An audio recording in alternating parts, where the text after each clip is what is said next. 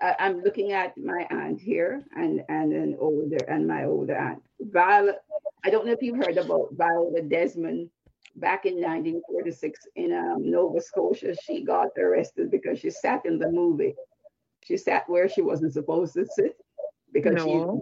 she basically defied. So what they did, it's her younger sister. So, but for Viola, she died somewhere in the 60s, but it's her sister who just died two years ago who brought it to the front and others that she needs to be honored. And now they have her picture on the $10 bill here in Canada because she was one of those who was a martyr. She was one of those that back in the day, 1946, where they arrested her because she went to the movies and sat as a black person in an area where she shouldn't have.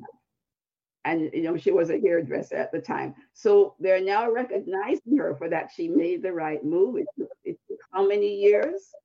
And right, so many years after she passed away, it was being recognized. So, but you're like the standing person where Anthony's concerned. And now you are you are now the promoter because someone decided, no, this lady needs to be honored. Mhm. Wonderful. Now on a ten dollar bill.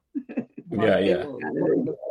Wonderful. And Wonderful. Viola Desmond. You can you can Google her name, Viola Desmond. and you'll see.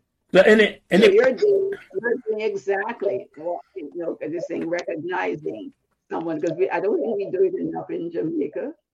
We recognize those who have been I've, advocates. who have done who- what we stand we stand on the shoulders of a giant as they say, and she was a giant. So remember to like, share, and subscribe these Meadowbrook Members podcasts so neither you nor your friends will miss another memorable conversation. Thanks.